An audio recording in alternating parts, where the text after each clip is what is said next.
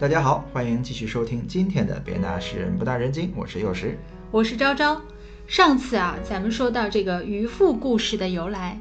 渔父啊，其实这个在一般人的眼中绝对是智者，因为他这个确实是一种生存哲学。对，用这种生存方法去活着会很开心，而且也能很容易获得更大的成就。对，王维的妙就妙在这儿，这两句的风骨好就好在这儿。王维的这最后一句啊，“渔歌入浦深”。你表面看起来好像就是我是这个渔夫啊，哎呀，我只想过这个逍遥的日子，但其实就是渔夫都已经划着船往芦苇深处走去，不搭理不挽救这个屈原了。对，张少府其实就是屈呃王维所指的像渔夫一样聪明的人，他就是没明说，但其实是这个意思。而潜台词呢，就是说，你看我王维啊，就像屈原一样，我就是个不知变通的这个榆木疙瘩。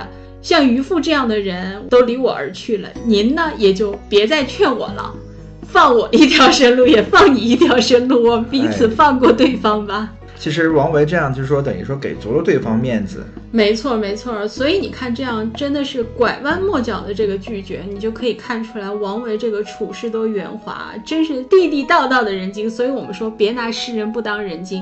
你看看这王维多精。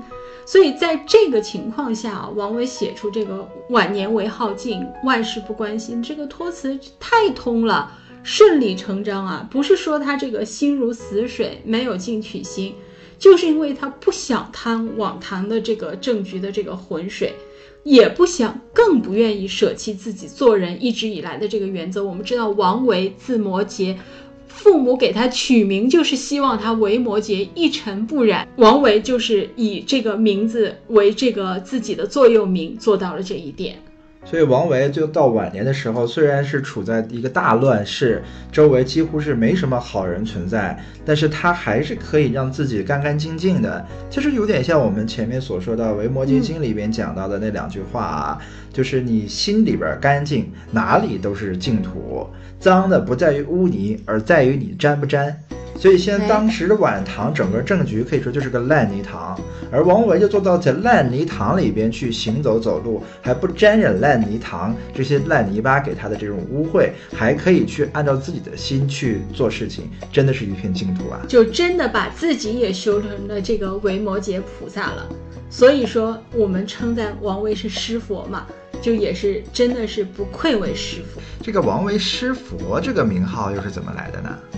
其实，对于王维诗佛这个称号的出处啊，其实挺模糊的，大概是来源于清代啊，有文人说常细论唐人诗者，就是其实他等于像是点评唐人的这个唐诗，王维佛语，孟浩然菩萨语，李白飞仙语，杜甫圣语。李贺才语，那可能就是王维的诗佛也是由这个点评而得来的。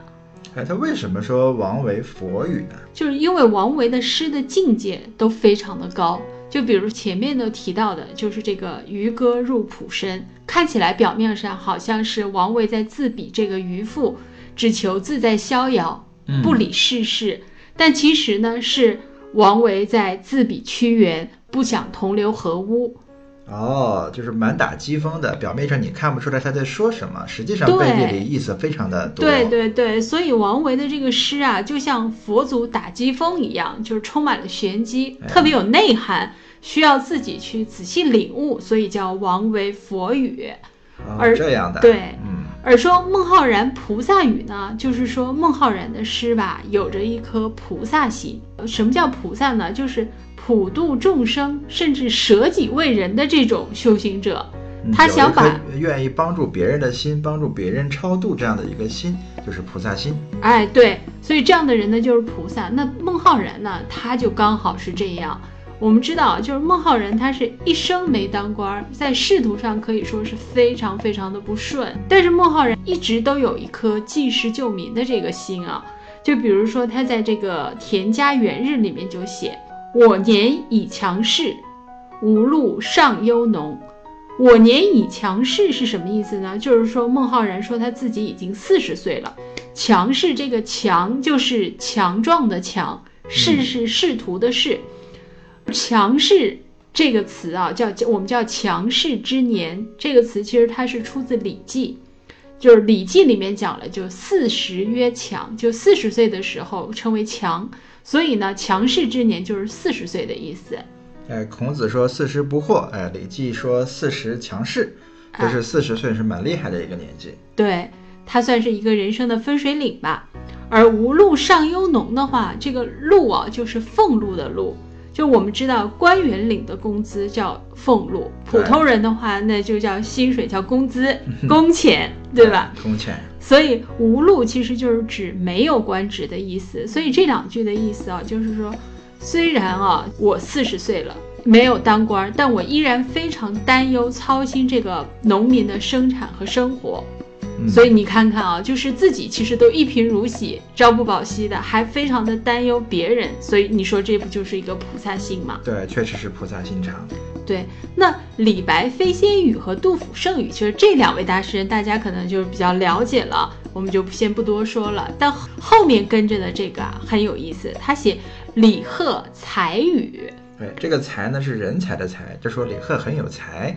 哎，对，李贺这个人，他确实是非常有才华，所以李贺、李白、李商隐是被誉为这个唐代三李的。你想想他的地位有多高？嗯，非常之高。但是，呃，对于后代很多人来讲的话，李贺的名气远远不及李白啊。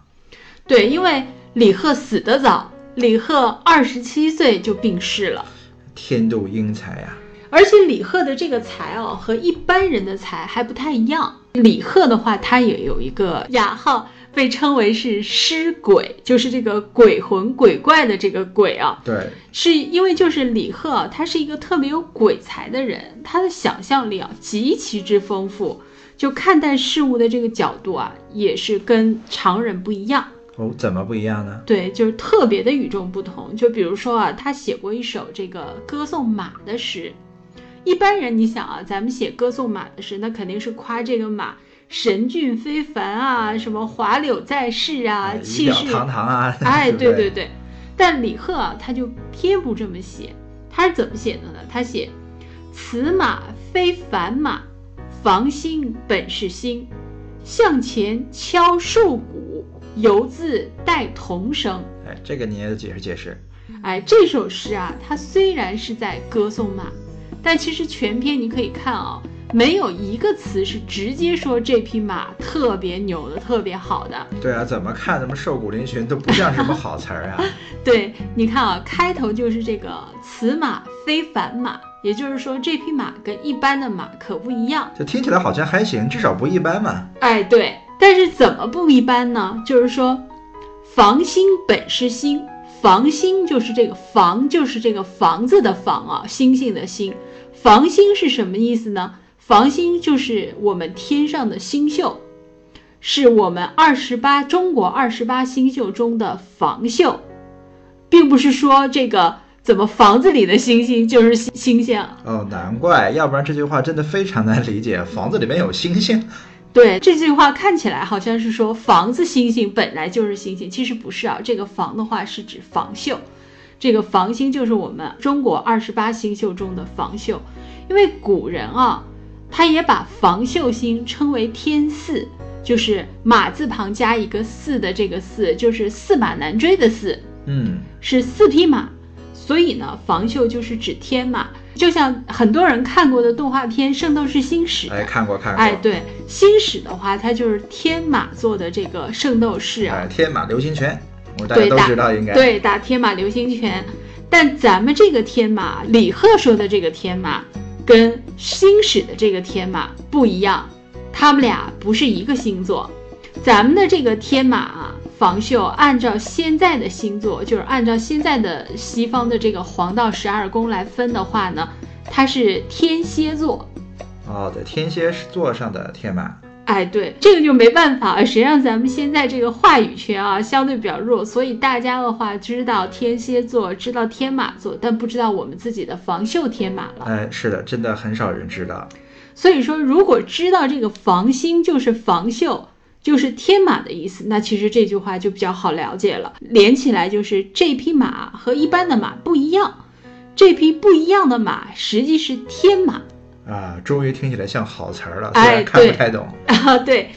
那这天马的话，它是不是就像我们很多人想象的，长得大翅膀啊，然后神俊非凡啊？身骑白马，特别帅的那种白马王子就来了。其实恰恰相反，你看李贺他下面是怎么说？他是说向前敲瘦骨，我往前走了一步啊，敲了一敲这匹瘦骨嶙峋的马。对啊，这什么天马呀？还瘦骨，营养不良的马吗？哎，对啊，你看就是这天马，它都被饿得瘦骨嶙峋了，这天马也太另类了，是吧对，？太另类的马了，已经是。但你还别急，李贺的包袱还在后面。别急啊，你走过去敲一敲，你才发现，哎，这骨头敲起来带铜声，哎，就敲起来的话，像是敲在了铜皮上，发出了这种金属的声音。当当当当当当的哎，，对，铜皮铁骨这匹马。真的是一匹怪马。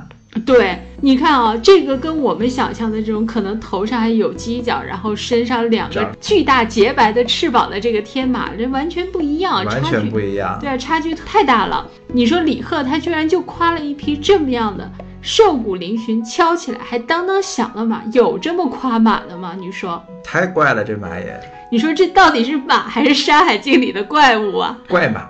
啊，对呀、要不人家说怎么是鬼才呢？其实啊，李贺还真不是想写一匹这个古怪的马，哦，那他到底想写什么呢？又我们又要说另有含义呀、哎另有含义。对李贺这首诗的话，也是另有含义。我们古人啊，还有一句话叫做“房星明”，就是天马星如果明亮的话，则王者明；房星明，则王者明。如果是天马星明亮的话，那么人间的这个君主啊，就非常的智慧，非常的聪明，是明君。所以天马星啊，其实代表的就是皇帝。所以你看啊，就李贺在这儿的话，他其实直接就把一匹马跟我们这个大唐国运就挂钩起来了。你看着好像他是在写马说马，但其实是在说君王、皇帝。就这种思维的话，这是不是就真是天马行空？哎，脑洞太大了。对呀、其实啊，他后包括后面他说这个瘦骨嶙峋啊，这个马其实也是有特质的，因为很多人知道，就是当时伯乐相马的时候，就是给王上找了这么一颗，瘦马。哎，对，就是这么一个瘦马，而且告诉他这就是千里马。对，大家谁都不信，结果人家真是千里马。对，没错。所以这全诗啊，就是李贺这首诗的话，你看他全是在歌颂马，但是却写了一个怪马出来。嗯全篇呢没有一句说这个马怎么怎么好的，但内在的含义每一句都是在夸这是一匹千里马。当大家以为他在夸马的时候呢，然后我们大家又错了，其实人家是借着马在劝说这个君主啊，要耳聪目明啊，要有慧眼识英雄的这个本事啊，就千万别错过这些看着不起眼、瘦巴巴的这些千里马。其实人家铁骨铮铮。钢筋铁胆都是隐藏的天马。而且这个瘦马应该说的就是李贺吧，因为李贺身体就非常的不好，又瘦又干的，他自己也不太得志，所以其实是不是他就想说，皇上啊，你看看我呀，我这匹瘦马其实是千里马呀。是啊，其实这个的话还真是有点很希望君主能够看到自己的这个希望报效国家的这样的一个愿望在里，因为李贺的话，他就是一个这样瘦骨嶙峋，但是铁骨铮铮、非常有内涵的马。嗯，确实，李贺这么写诗，没有点智商还看不懂呢。所以说，你和，你看这李贺，管他叫李贺才语，那真是太有才了。太有才了，对吧？所以你你别看李贺这首马诗写的好像才很歪，才很怪，呃怪真怪。哎，对，但其实啊，我们大家都特别熟的一句诗句叫“天若有情天亦老”，其实这也是李贺的诗。哦，这句话太有名了，不过很多人可能不太知道这是李贺写的。对，没错，可能大家都更熟悉的是“天若有情天亦老，人间正道是沧桑”啊。对，这句话才是更熟的。对，像如果咱们单看李贺这句的话，“天若有情天亦老”，你以为他是在写爱情吗？其实呢，其实啊，人家是在缅怀这个大唐盛世不在，他自己年纪轻轻的话又 身弱多病，是一句感伤诗。就是我们刚讲了嘛，因为李贺从小身体就不好，二十七岁的话就因病去世了，所以啊，这个天若有情天亦老，其实跟爱情啊半点关系都没有。你看看这弯绕的，这包袱买的，这才华真的不一般吧？呃，真不一般。所以就连写伤感诗都写的这么的美好和美丽啊。对呀，而且是可以引人无限的遐思和感悟。到了我们现在，我们的这个主席还能引用了这首诗，并且加以了更进一步的这个完善啊，引用到自己的诗词里面来。哎，果然是太有才了，只是太可惜了，年纪轻轻就去世，否则不知道还能再留下多少名篇佳句。没错。好，今天关于诗人雅号的由来呀，我们就说到这里，我们下次再见。再见。